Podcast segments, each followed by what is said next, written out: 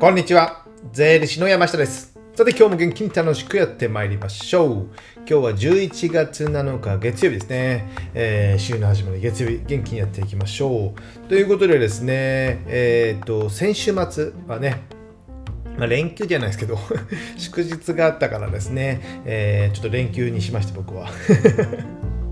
ちょっと遊びに行ってたんですけども今日はねその話をしようかと思いまして、えー、11月は佐賀へ行こうということでね。僕が今住んでるのは福岡になるんですけどもそのお隣の県あの左側ですね。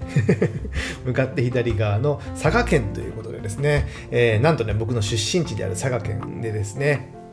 佐賀県ね日本で最下位ぐらいぐらいかな人口が。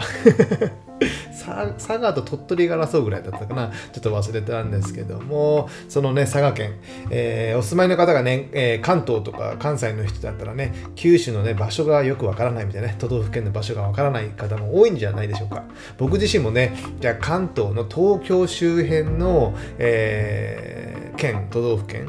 がどどの場所にどの県があるかって言われてもねあんまりピンとこない。ですよね。ですので、まあ、関東の人はね、もう九州というね、ひとまとまりにね、えー、言われるのがね、なんかちょっとね、悔しい気分もありますけども。そんなことはいいとしてですね。11月は佐賀行こうということで、えー、っとね、えー、っと、この2つね、えー、2大2つ大きな佐賀でイベントが11月にあります。それは何かというとね、えー、バルーンフェスタ。えー、これインターナショナルバルーンフェスタなので世界でもね、えー、やっている、やっているっていうか世界で通用するようなイベントでバルーンフェスタがあって、あとね、唐津くんちっていうね、まあ祭りみたいな感じですね、引山みたいなのをや引いて、で、えー、出店が出るみたいな。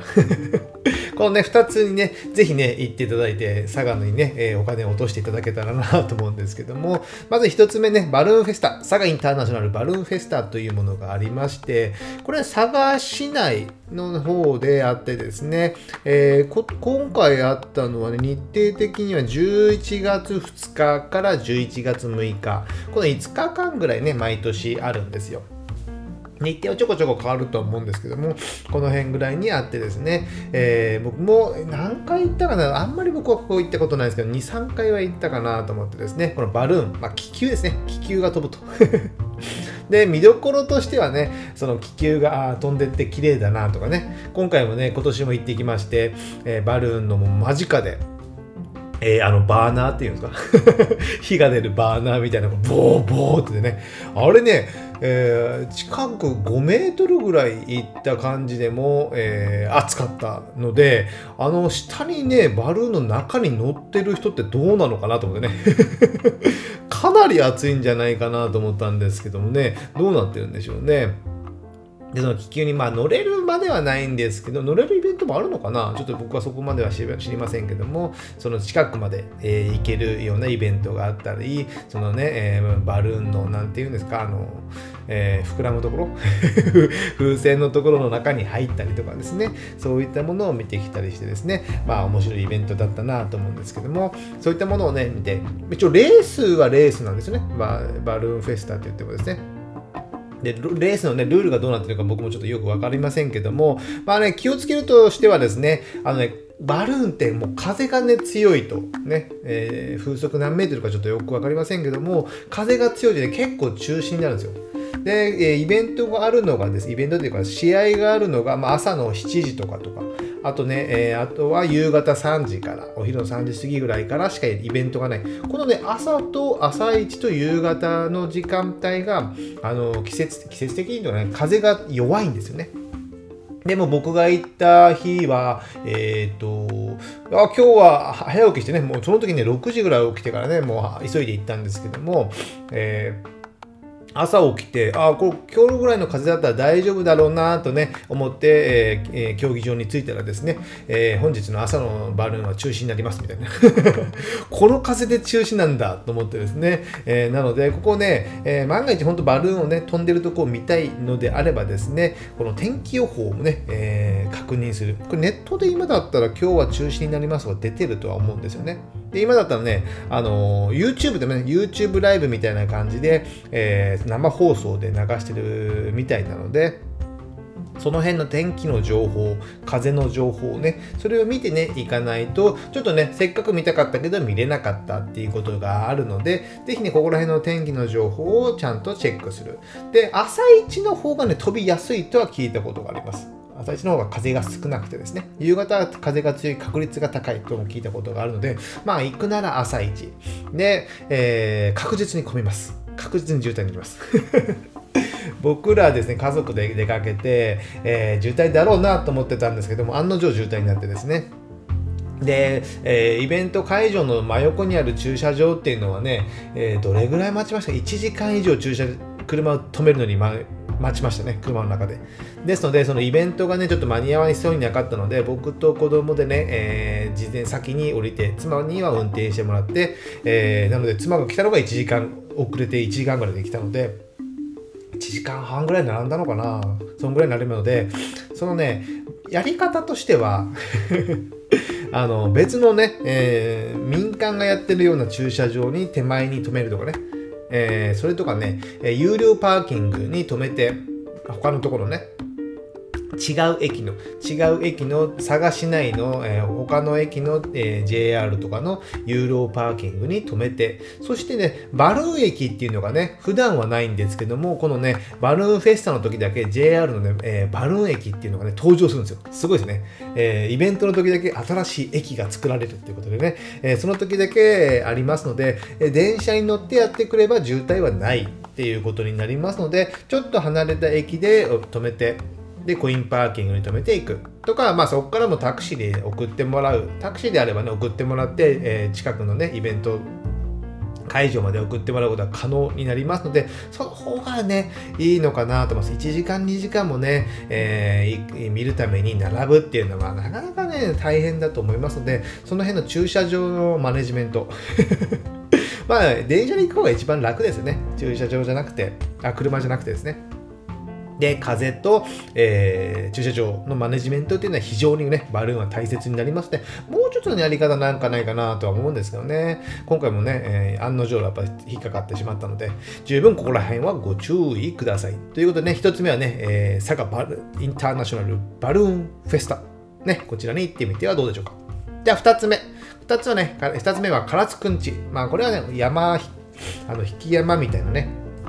いろんな山があって、10何台あったかな ?13、4台 ?4、3、14台か 14台あ、14台でいうのか分かりませんけども、14個あってですね、えー、っと、このいろんなタイ山、タイ山が一番人気ですね。えー、5番山のタイ山とかね、獅子とかね、いろいろな歴史の山が作られて、これを引いていくってことでですね、これがね、日程的には11月の2日、2、3、4、祝日のね、えー、文化の日だったかな ?11 月3日を挟んで2、3、4あるんですよね。でね、おすすめ、僕のおすすめはですね、2日、11月2日はね、えー、夜の7時半、19時半ね、夜の7時半から、宵山って言ってですね、夜、あの、ライトアップ、山をライトアップして、えー、山を引くんですよね。これがね、やっぱね、昼間と見るのとはね、えー、違って、やっぱ綺麗なんですよ。綺麗。ですので、ぜひね、このね、えー、夜の11月2日、ね、えー、引き山を見て、ね、夜の街を楽しむ。まず7時半までにまあ食事を済ませるぐらいの感じね。唐津のどっかの居酒屋で、えー、食事を済ませて、で、もう7時半ぐらいからね、その引き山を見て、あと、ビール片手にいろんなね、出店の、えー、つまみを食べるというね。えー、それがいいかなと思います。で、3日目、3日ね、えー、3日は朝一、えー、これね、9時半だったかな？朝の9時半ぐらいに、えー、この引山をやってる唐津神社か。唐津神社の目の前のね、参道っていうんですかね。そこからね、えー、みんな14台これが並んで出ていくんですよね。これが並んで、ずらりと並んで出ていくのがやっぱ見どころ。そしてね、そこからね、えー、っとね、海の方に行って、ぐるぐる回るんですけど、海のね、砂、砂っていうかね、まあ砂のところに引えー、やこの14段の山をね、引き込むんですよ。全部行っていくんですけど、普通の道だったらね、スムーズに進むじゃないですか。引くのはね。でも、ね、その砂のとこに入れるので、かなりね、引っ張らないと、えー、いけない。で、その、えー、エンヤー、エンヤーって言うんですけどね。その引き込みっていうのがね、えー、それがね、12時ぐらい、お昼の12時ぐらいからスタートしますので、ここら辺も見どころ。で、そのね、え、砂のところにはね、この14台がずらりと並んで、えー、見れるっていうことになりますので、この12時ぐらいまでね、え、12時から1時ぐらいですかね、それぐらいの時がね、え、見どころかなと思いますね。朝一からね、ここら辺は行くか、行っていいかなと思います。で、4日目はあんま変わりないので、12 11月2、3は、えー、唐津くんちで、え、4日目は、まあ、バルーンに行くみたいな。これが王道のね、佐賀の11月の楽しみかなと思っておりますので、この唐津くんちもね、やっぱいいですよ。僕も小さな頃からね、えー、行っていたので、あまあ、出店部屋ってみたいなもんですよね。で、出店もね、やっぱり、ね、最近変わってますよね。えー、リンゴ飴とかね、昔、リンゴ飴だけしかありませんでしたけども、今ね、フルーツ飴みたいな感じでね、えー、僕のおすすめはね、いちご飴ですよ。あのいちご飴はうまい。あの、いちごに、あれ、蜂蜜っていうのかな？なんかね、甘いね、りんご飴のあの、あの、硬いね、えー、蜜をかけて固まらせたのがあるんですけど、あのね、いちごのね、あの、ちょっと酸っぱさと、あの、飴のね、この甘さのね、調和がね、かなりいいということで、えー、いちご飴と僕はね、箸巻きをよく買ってね、あとね、焼き鳥とかね、買ってね、えー、楽しんでおりましたので、まあ、くじとかはね、えー、もう子供はね、くじとかやりたかったりしますけども、えー、何も当たらないとね、えー、クリアファイルがね、500円のくじをしてね、クリアファイルが当たるとね、限界いくらやねんみたいなね。あと射的もしたんですけど、射的、あの、鉄砲でポンって打つやつね、お菓子を倒全然倒れないじゃないですかね。どう考えても倒れないですよね。で、あと、2個ぐらい倒れたのが、えー、1個ぐらいだな ?2 個ぐらい倒れたのが、えー、10円ガムか20円ガムぐらいのね、えー、やつが倒れて、これもね、500円かけて20円ガムが1個取れる。えー、消費税って21円かもしれませんけども、えー、だったら500円分おかしかったがいいんじゃないかみたいなね。というね、大人のね、えー、現実を見る計算をしてしまうんですけども、まあ子供は子供でね、それが楽しい、えー、射的をやってるのが楽しいんですからね、こういったものが経験させるのもやっぱね、えー、お金を使うのは仕方ないということでね、やっております。ということでですね、えー、この佐賀インターナショナルバルーンフェスタとこの唐津くんちっていうのをね、えー、11月のね、えー、佐賀のね、旅行にはぴったりの、に、にあの、日、あの、なんですか、季節的にも。そこまで寒くない。夜になるとちょっとやっぱ寒いんですけども、そこまで今回もね、結構日が出てて、えー、暑いくらいでしたね。かなりね、僕は厚着していったんですけど、ちょっと失敗したからね。汗かいてましたけども、まあ、こういう時期ですので、ぜひね、えー、旅行支援とかも使って、来年は旅行支援ないと思いますけども、えー、ぜひね、この佐賀にね、えー、お金を落としていただけたらなと思っております。ということでですね、えー、やっぱね、こういった、経験するの大事じゃないですか。バルーンとか普通見ないですよ。おくんちとかだったらね、えー、まあ皆さんのお住まいの地元のね、地元っていうかね、お住まいのとこにもいろいろあるかと思いますけども、やっぱね、いろんなことを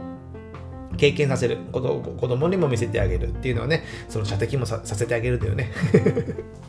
ということも大事かなと思いますので、ぜひね、えー、仕事だけではなくね、遊びも行っていただけたらなと思います。じゃあね、今日はこれぐらいにしたいと思います。ではまた次回お会いしましょう。さよなら